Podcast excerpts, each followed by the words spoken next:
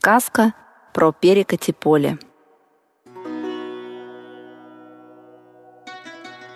Время — песочные часы.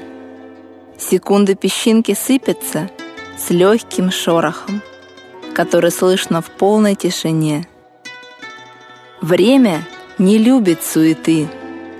Сосредоточие песка и времени пустыня, бескрайняя, желтая и обжигающая.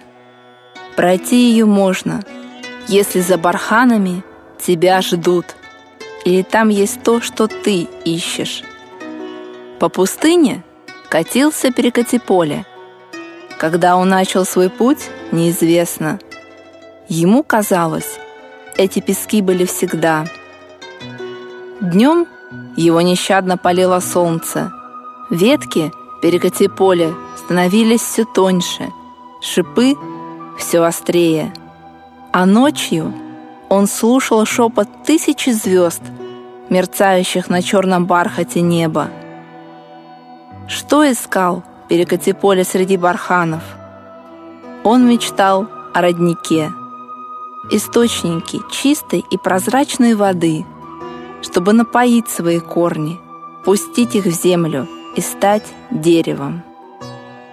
На своем пути он встречал другие перекати поля. Одни просто повиновались ветру, другие пытались пустить корни там, где песок не был таким горячим. Но без родника в пустыне это невозможно. Шло время.